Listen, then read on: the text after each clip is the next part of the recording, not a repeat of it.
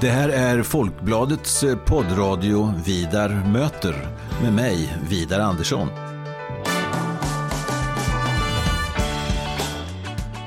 Jag är eh, chefredaktör på Folkbladet och jag är också ansvarig för Folkbladets ledarsida som eh, skrivs utifrån en oberoende socialdemokratisk hållning.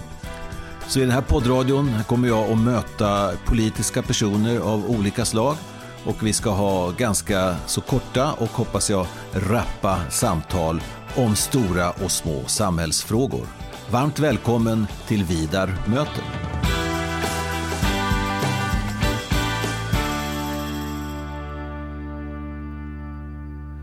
Hans Stigson, varmt välkommen till eh, podden Vidar möter. Tack så mycket. Mm.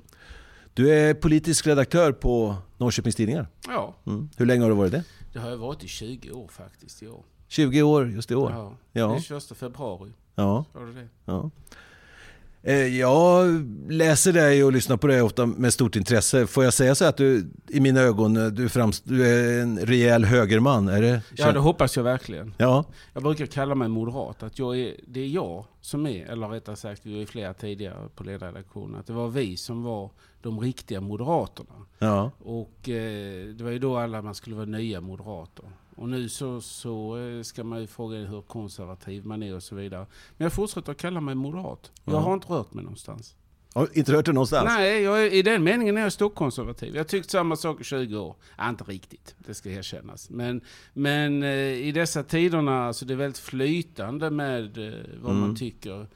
Och ideologiska begrepp kan betyda lite vad som helst. Så tycker jag att det är det att fortsätta kalla sig detta helt enkelt. Ja. Och du är också hemvärdsman? Nej, det är jag inte. Men jag har varit. Ja, eller hur? Ja. är, ja. Men jag skriver en hel del om hemvärnet. Ja, ja. Så att det, det ligger mig varmt om hjärtat. Och de här klassiska värdena. Och det här, det här säger jag med uppskattning Hans. Alltså, så, du ja, jag, jag funderar på detta. Alltså, det är alltid jag står en socialdemokrat på andra nej. sidan. Nu kommer, nu kommer jag trampa i fällan. Nej, nej det tror nej. jag inte. Jag litar på dig Vidar. Ja. Eh, men ja, nej, jag står nog för klassiska värden. Det gör jag nog. Ja. Det tror jag nog. Har du alltid gjort det sen du var liten? Ja, det tror jag. Det är klart, visst, alltså, vissa saker tillkommer ju och andra eh, försvinner. Va? Men det, det, det är nog ungefär så här jag tyckt faktiskt. Mm. När vi spelar in det här så har eh, coronaviruset eh, seglat upp som den eh, stora, stora frågan i, i Sverige. Inte bara i politiken utan i samhället. Och, eh, större sammanslutningar över 500 personer är förbjudna. Eh, gym stänger, konserter ställs in, eh, fler och fler blir smittade. Vad är din bedömning? Vad är det som händer? Att det tyvärr är vad man hade kunnat förutse att det skulle kunna hända. Inte nödvändigtvis att det skulle kunna hända, men att det kunde hända. Det är detta som är det jobbiga. För att redan i januari så skulle man kunna anta att det här skulle kunna utveckla sig eh, till en pandemi. Jag trodde det själv. Jag trodde inte det skulle gå vägen via Europa, utan jag trodde det skulle gå vägen via Indien och Afrika kanske. Eh, men Europa klarade inte heller naturligtvis. Eh, och då så hamnar man förr eller senare i ett sånt här läge. Sverige drabbats relativt hårt i Europa dessutom. Så att det sorgliga med det hela det här, det är det att, att vi hade naturligtvis inte kunnat förhindra att det här sprids över hela världen. Men vi kunde tagit större höjd för det här själva. Vi befinner oss i efterhand. Eh, efterhand i åtgärder, men framförallt efterhand mentalt just mm. nu. Är det inte naturligt att befinna sig i efterhand? Jag menar, först kommer väl problemet och sen kommer lösningen, eller? Nej, inte om man har lite fantasi. Det är just detta som är problemet. Det finns ingen fantasi. Och sen finns det ett sånt där bekvämlighetstänkande fortfarande. Som är helt mänskligt förståeligt. Va? Det vill säga att man vill inte ta in hur allvarligt det är.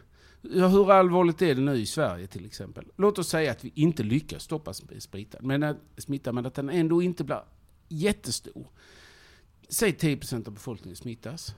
10% av de här blir eh, svårt sjuka. 10% av de här i sin tur dör. Det har vi räknat lågt hela vägen. Det är 10 000 döda. Det är alltså de siffrorna vi talar om. Och det är klart att hade man tänkt från början att det skulle kunna gå så här, då hade man tagit höjd för det. Mm. Och vad, vad, skulle man ha gjort då i januari till exempel? Ja, redan i januari så kanske inte man kunde gjort så mycket exakt just då, men man kunde börjat förbereda helt enkelt. Man kunde se till att det finns mer sjukvårdsmaterial. Man kunde lagt ut bättre planläggning för det här. Och sen det är klart att man skulle infört reserestriktioner tidigare. Eh, nu har det ju kommit via Italien, vilket kanske var lite oväntat. Det var oväntat för mig i alla fall. Men eh, det är som Leif GW Persson han sa att detta är en typisk medelklassgrej. Han såg det faktiskt i klasstermer. Han sa att det är liksom den förhållandevis välbärgade medelklassen som far omkring i världen och i detta fallet då Italien och träffar många, bor i storstäder och så vidare. Ja, då sprids det därifrån mm. också. Mm. Ja, de fall som finns nu när vi spelar in det här på torsdagen eh, i Östergötland, det är ju inresande, de sex, sju kända ja, fallen. det är så, än så länge. Va? Ja. Men nu, nu, mm. det är ju det som är, när den liksom blir självverkande, inhemsk så att säga. Va? Att det sprids inom landet. Va? Då, mm. då är det jätte, men det går nog fortfarande att göra en del med reserestriktioner, det skulle jag tro. Mm. Du, eh, man kan ju prata om det här utifrån eh, sjukvården, äldreomsorgen och så vidare. Men jag, jag, tänkte, eh, vi är ju politiska redaktörer båda två, så låt oss hålla oss kvar lite vid politiken. Vad får det här för politiska implikationer skulle du säga? Kommer det att påverka människors politiska preferenser? Oh ja, enormt.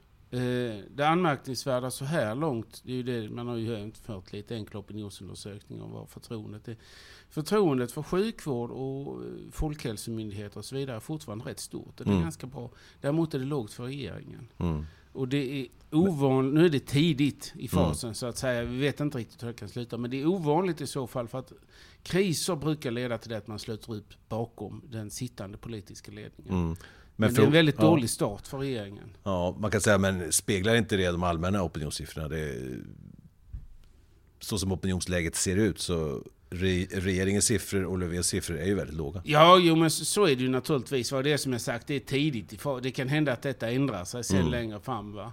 Men det är klart att det känns ju på något vis nästan lite ovärdigt på ett sätt att prata om det också. För det är klart att det här är en bisak och det går rent partipolitiskt. Men det, det är klart att det här kommer helt avgörande för hur det kommer att sluta för, för eh, regeringen tror jag. Lyckas man bra för det här, då blir det en comeback för Löfven och mm. Socialdemokraterna. Mm. Lyckas man dåligt med det här, då är det... Jag tror knappt han kan sitta kvar till nästa val ens. Mm. Är du så säker på att du får de här politiska implikationerna? Alltså att det får de här, alla frågor, alltså om man tittar på de här eh, stora opinionsinstituten, jag tänker framförallt på SOM-institutet mm. i, i Göteborg man möter, så har ju folk en väldig massa bestämda uppfattningar om saker och ting. Alltså 80-90% tycker sig eller så. I enskilda sakfrågor. Mm. Och, men sen när det väl hamnar i valurnan så är det få av de där sakfrågorna eh, som påverkar hur man faktiskt röstar, utan det brukar bli ungefär som vanligt. Alltså, förstår du vad jag menar? Alltså, ja, jag, jag, förstår vad du menar, men jag håller inte med dig, därför att det, det är så i fredstid så att säga. Va? Ja. Eh, och det här är mer liknande krigstid. Det är svår kristid helt enkelt. Va? Mm. Eh, och alltså det, det, stora exemplet på det här, va? Det, det är ju eh, riksdagsvalet 1940 där Socialdemokraterna får 57 procent. Mm. Bästa resultatet någonsin. I praktiken en, en förtroendeomröstning på Albin Hansson. Och det, det är klart att så många socialdemokrater fanns det inte, men det var så oerhört viktigt att sluta upp. Mm. Nu är det klart, vi är inte i närheten av den typen av hot. Va? Men psykologin tror jag är detsamma. Mm. Det, det, det, eh, det kommer att få väldigt stor betydelse också detta att folks vardag påverkas. Mm. Och också det att tyvärr är jag rädd för att vi kommer att se många hemska tragedier. Va? För att om äldreboende drabbas va, så kan väldigt många dö på äldreboendet på en gång. Och så är det restriktioner, man får inte lov att komma dit och besöka sina gamla och så vidare. Mm. Det, här, det här är en, en, situation vi är ovana vid i Sverige. Vi är trots allt vana att leva i ett väldigt liberalt samhälle. Det får vi ett väldigt mycket mer inskränkt samhälle. Mm. Uh, nu har det ju kommit beslut om att stoppa de här större samman, sammankomsterna. Det slår ju hårt mot idrott och konserter mm. och så vidare. Vad, vad, tror du kommer det bli så att vi kommer att stänga skolor? Och... Uh, ja, det skulle inte förvåna mig. Mm. Jag, jag, tycker det är bra att man tog det här beslutet. Man, man kunde börjat på den vägen tidigare. Va? Det är, um, ja, jag, jag, jag skulle inte bli helt förvånad om skolor stänger. Sen säger detta att det smittar inte så mycket mellan barn och det är sant naturligtvis. Mm. det är ju det som är väldigt lyckosamt i det hela trots allt. Men det är klart att lärare kan ju också bli smittade. Va? Så mm. att det är... Jag, jag, tror inte att det är slut med det här tyvärr. Mm. Du, eh, politik rullar ju på och har gjort i hundratals år, i tusentals år. Och, och politiken kommer att överleva detta också. Ja, ja. ja. Så, ja, så frågan är, vi ser ju fram emot ett val här senast eh, 2022? Man ska väl tänka att det blir då. Det är svårt att tänka sig att det blir någon val tidigare. Nej, jag tror, tror knappt det. Det, det. det, är ju så, vi har ju fasta mandatperioder. Det blir ju mindre och mindre lönt att hålla ett val. Mm. Nu kan man säga att, eh, håller du med om min beskrivning? Att vi har två nya block. De kanske inte är så regeringsdugliga, men vi har två nya block. Ett januari-block och ett eh, moderat SD-KD-block. Nej, jag gör faktiskt inte det. Nej, nej. Inget av dem existerar. Eh, januariblocket, det, det, är liksom det, det motviljas koalition, skulle jag kalla det för. I brist på bättre, ungefär. Va? Och halvt att man ångrar sig lite varstans, men man har inget annat att hålla fast vid nu. Eh, och det andra det är ju då det, det konservativa blocket som Jimmy Åkesson drömmer om. Va? Mm. Och det finns ju inte heller. Eh, och eh, dessutom nu senast gjorde Jimmy Åkesson bort sig med att åka omkring och jönsa rundor i Turkiet helt enkelt. Va? Det, det, allt han lyckades med det, det var det att han generade Moderaterna som liksom då ska, man ska försöka samarbeta med. Då. Nej, det blir inte lätt. Mm. Utan jag tror att vi får en mycket, mycket lösligare eh, situation. Och kanske det att vi får fler regeringsombildningar också. Jag, jag tror inte att vi får eh, nya block på det sättet. Utan mm. jag, jag, tror det att vi, vi, vi kommer att flytta rundor mer helt enkelt. Mm. Men är det så, om man, om man ser på vad som har hänt på riktigt, alltså de sista 30 åren, så är det att Socialdemokraterna har tappat mm. ungefär 16 eh, procentenheter och Sverigedemokraterna har vunnit ungefär 16-17. Eh, procentenheter sedan 1988. Det är då första gången man ser Sverigedemokraterna på allvar i riksdagsvalet. De hade 1100 röster. Och eh, minst de andra partierna, de guppar ungefär. Moderaterna har, går ju upp och ner om man tittar på de här hundra åren som har mm, gått. Mm. Det följer ju, det går inte upp eller ner utan det, det guppar. Fram. Ja, ja. Eller hur? Så det är egentligen det som har hänt. Så står striden mellan Socialdemokraterna och Sverigedemokraterna, är det det som är striden? Eller? Delvis är det nog det. Alltså det, det är... Um, Sverigedemokraterna har ju tidigare också profiterat lite grann på Moderaterna. Va? Alltså klassiska moderater, sådana som jag egentligen. Fast inte så klassiska som man envisas att hålla fast vid sitt gamla parti. Ja. Vad som än händer. Ja. ja. du skrattar, du känner igen det. Ja, ja, ja, ja. Sossar likadana va? Ja, ja. Nej, man ska aldrig och så vidare. Nej. Det är, men men det, man har ju tagit många konservativa klassiska mm. röster, så är det ju. Va? Men detta har man ju stopp, lyckats Moderaterna lyckats stoppa och till och med ta tillbaka lite grann. Mm. Eh, nu så, så är det ju naturligtvis detta att det är väldigt mycket strider om, om de traditionella arbetarväljarna mm, mm. som går över till eh, Sverigedemokraterna. Och det är ett jättestort skifte. Det är inte säkert att det håller i sig det här. Va? Alltså någon, någon gång kommer även Sverigedemokraterna att backa. Mm. Men, men eh, eh det, är, det är ett väldigt, väldigt stort skifte i svensk mm. politik. Så är det. Jag nämnde ju som, som institutet förut. Och när man följer deras eh, forskning där under eh, de senaste 20-30 åren så ser man att en av de mycket, mycket få sakfrågorna som har fått människor att verkligen byta parti är migrationsfrågan. Alltså som eh, mycket tydligt, och fram, man talar om produktionsarbetare, det vill säga socialdemokratiska kärnväljare. Mm. Som, där nästan hälften av dem säger nu, alltså att de inte kan tänka sig att gå tillbaka och rösta på Socialdemokraterna. De har alltså gått över till Sverigedemokraterna. Mer permanent känns det som. Ja, alltså, det, alltså Socialdemokraterna gör ju i relationen med Sverigedemokraterna kan man säga samma fel som Moderaterna gjorde länge innan Fredrik Reinfeldt. Man kan faktiskt lära sig någonting av Reinfeldt i mm. det här. Vilket kanske verkar överraskande då om vi talar om migrationsfrågor och så. Men vad han helt enkelt kom fram till det var detta att man ska inte förolämpa socialdemokrater. För att om man förolämpar socialdemokrater så känner sig deras väljare också förolämpade och då kommer de aldrig att rösta mm. på, på en och byta sida. Det är samma som händer nu. Va? Sverigedemokraterna framställs fortfarande, åtminstone från vänsterhåll, som rasister. Mm. Och då känner sig deras väljare också förolämpade. Och då kommer de inte att byta. Mm. Alltså, om, om, om man förolämpar någon alltså, så då den personen kommer hålla fast ännu hårdare vid sin åsikt. Så att jag tror det är där man skulle börja. Va? Att sluta förolämpa. Man kan kritisera dem när de mm. gör fel. Va? Och skulle de vara rasister ska man kritisera dem mm. då. Men inte hela tiden hålla på och köra det spåret. Mm.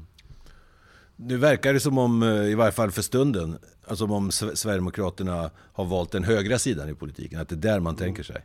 Eh, som du känner det moderata partiet, eh, skulle det vara okej okay för det moderata partiet att regera, men kanske ha då en budgetöverenskommelse med Sverigedemokraterna i riksdagen? Eller skulle det bli konvulsioner i Moderaterna? Alltså, om det skulle bli riktigt samarbete, det tror jag är svårt att tänka faktiskt. Förhandlingar är en annan sak. Mm. Kan man tycka det att, vad är skillnaden mellan det? Ja, den är flytande naturligtvis. Mm. Va? Men alltså inget fast samarbete, det tror jag inte tiden är mogen till. Och jag tror dessutom att det är inte bara liksom en, vad som är politiskt korrekt i samhället, va? utan det finns många frågor där man faktiskt skiljer sig väldigt mycket åt. Ja. Va? Eh, Europafrågan, NATO. Eh, dessutom så det finns det alltså ett, ett frågan om, om Sverigedemokraterna verkligen duger till att ta liksom att regera landet tillsammans med. Alltså, som nu som Jimmie Åkesson var nere i Turkiet. Mm. Det, det, det, så där gör man inte. Va? Det, det är för mycket trumpism över det hela mm. helt enkelt fortfarande. Men är det inte så man kan ställa sig frågan också om Sverigedemokraterna vill? Nej, alltså, men då, då, Sverigedemokraterna är på ett sätt i en besvärligare sits. För att visst, de skulle naturligtvis kunna rösta ner en moderatregering. Låt det ske, säger jag då i så fall. Låt det ske.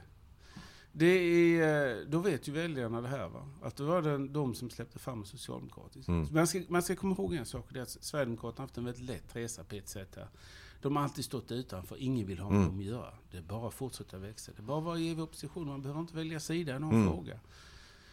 Men det där kommer att förändras. Mm. Jag har ju i många, många år eh, inte propagerat för, men eh, nämnt i flera olika sammanhang att att eh, ett naturligt regeringsspråk är faktiskt Socialdemokraterna och Moderaterna. Mer förr när de var större. Det vill säga och mm. representerade mer än 50 procent i, i riksdagen. Det är högst tveksamt om man gör nu. Och um, alltså du har ändå i de stora tunga frågorna där ska jag säga så finns det en, eh, alltså som är viktiga för att Sverige fungerar. Mm. Eh, så finns det en, en nykterhet och en samsyn och ett förnuft som ändå Ja men det tror jag syns nu också alltså i, i coronakrisen. Jag måste säga detta, jag är väldigt kritisk mot vad regeringen har gjort, eller snarare inte har gjort så här långt. Mm. Men jag tyckte ändå det, alltså man, man hör på, på Magdalena Andersson och Elisabeth Svantesson. Så är det ändå det att, att eh, de pratar klarspråk med varandra. Va? Man, man har liksom en förståelse för att man borde komma överens. Mm. Det tror jag är väldigt viktigt i ett sånt här läge. Däremot om vi skulle tänka oss en regeringskoalition, va? Ja, det skulle nog bli framförallt vara förödande för Moderaterna. Mm. Man, man, kan inte detta, men man har äntligen lyckats stoppa flykt, väljarflykten mm. till Sverigedemokraterna. Va? Då kan man inte göra någonting sånt mm. här. Men är, är, är, det så, saknar de borgerliga och Moderaterna då i första hand, alltså en, eh, en maktinstinkt? Har man inte den genen riktigt? Alltså jag, jag tänker det, man hade efter förra valet här, så hade man ju 60-40. Med de siffrorna avsattes ju Stefan Löfven som statsminister mm. först. Och Andreas Norlén valdes som talman, alltså moderaten här från Norrköping. Eh, med ungefär samma siffror. Mm. Vi fick en budget liksom, som var, var borgerlig. Och, eh, men ändå misslyckas man med att få till en regering. Nej, det, verkar vara en evig förbannelse. Ja, det, ligger, ja. det ligger lite i vad du säger. Det ja. ligger lite i vad du säger. Socialdemokraterna är alltid mycket bättre på att söka makten för ja. egen del. Och det märkte vi ju nu i senaste regeringsbildningen mm. också. Stefan Löfven helt enkelt bara väntade ut de andra. Och gav mm. inga klara besked åt något håll. Och sen så, så var alla utmattade. Då fanns det där alternativet. Ja. Men jag tror också detta är en anledning till att just idag, varför det går så dåligt för Socialdemokraterna. Och det är en ny situation. Att vilket jag tror beror i sin tur på detta att de flesta socialdemokratiska väljare inte vill ha några stora förändringar. Va? Mm. Utan de, man vill makten för dess egen skull, men då ska det också vara på ungefär samma. Mm. Och att den här är ju faktiskt i vissa stycken en mer borgerlig politik. Alltså, det är lättare på ett sätt att förklara den här från, från eh, vänster missnöjet med, med det nuvarande styret mm. helt enkelt. Och då, då, frågar man sig, men varför ska det vara på det här viset? Och det, det är ju skillnad mot från moderat håll så skulle man då kunna säga vi får igenom det här och så får vi backa på de här punkterna. Mm. Men man har en reformplan, man vill, man vill förändra någonting. Mm.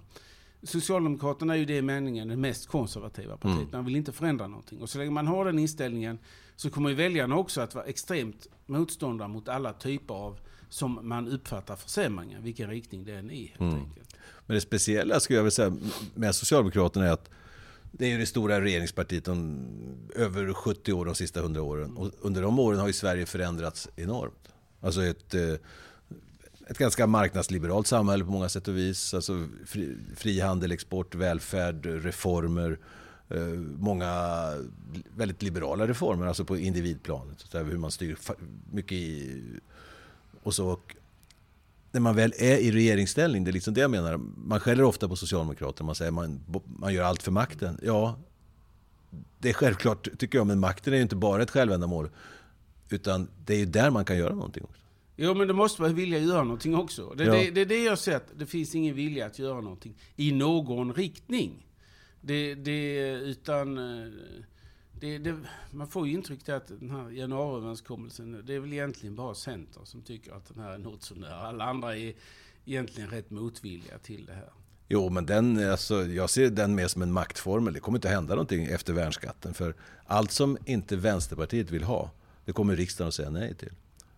Ja, det, det kan vi ju se. Ja, ja, visst. Så det blir inget mer av detta. Men det är en maktformel och eh, Socialdemokraterna är regeringen och Moderaterna är opposition. Det är, Ja, så, så är det ju naturligtvis. Och, och det, är, det, är inte oväsentligt. Det är intressant att du resonerar precis på det viset. Va? För det är typiskt socialdemokratiskt. Ja, ja. det, är inte, det är inte fel. Det, är nej, inte fel. Alltså det, det, finns ett egenvärde i makten också. Va? Men eh, det, förr eller senare kan det ju kosta. Och det är klart att nästa val va, kan Sverigedemokraterna plötsligt vara största parti. Mm. Socialdemokraterna nere på 20. Och då har jag ändå inte räknat in vad som kommer att hända nu effekterna av coronasmittan. Eh, det, det, är klart att då så då, går, då håller inte det gamla sättet att resonera längre. Mm. Eh, men, och det, det, det, kan vara väldigt svårt att ta in. Alltså jag, jag, ibland påminner Socialdemokraterna lite grann om högern för hundra år sedan. Att, att man hade haft vana att det var ju vi som styrde landet. Mm. har gjort så i decennier. Och sen förändras förutsättningarna. Men man kan inte riktigt ta in att det verkligen är på det Det, det borde nog egentligen vara vi, helt mm. enkelt. Eller så blir man gnällig. 20, svenska 20-talshögern var oerhört gnällig. Mm. Men man kan ju säga så här också, eh, Hans eh, Stig som politisk redaktör på NT, att eh, man säger att det borde varit vi, sa ju den gamla högern när Socialdemokraterna kom. Men det slipper Socialdemokraterna säga, för man kan säga att det är vi. Det är ju Socialdemokraterna som styr. Ja, det kan man. Man hade ju en del borgerliga regeringar under mellankrigstiden. Ja, jo, jo. Också, inte, inte för att de fungerar något vidare, va? Men, men dock gjordes olika försök. Va? Vi hade ju faktiskt kosackvalet ja, också. Men, men det, var, det var ju liksom också undantag egentligen. Eh, nej men så är det naturligtvis. Mm. De fortsätter att styra. Ja. Men det, det, är klart man kommer en gräns neråt när det inte går längre. Mm. Eh, och man kan säga att det, deras, Socialdemokraternas problem det är att man, hur det än har varit så har man varit störst.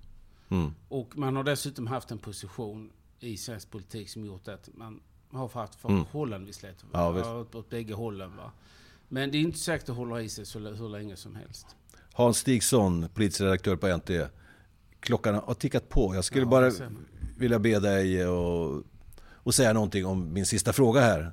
Som jag har i, i huvudet. Um, vad tror du? Valet 2022. Kommer det att ända i en moderat statsminister? Ja, det tror jag. Det är eh, med risk för ett eh, spår i kaffesumpen så tror jag det. Mm. Tusen tack för att du kom hit Hans Stigson. Tack så mycket. Mm. Hej då.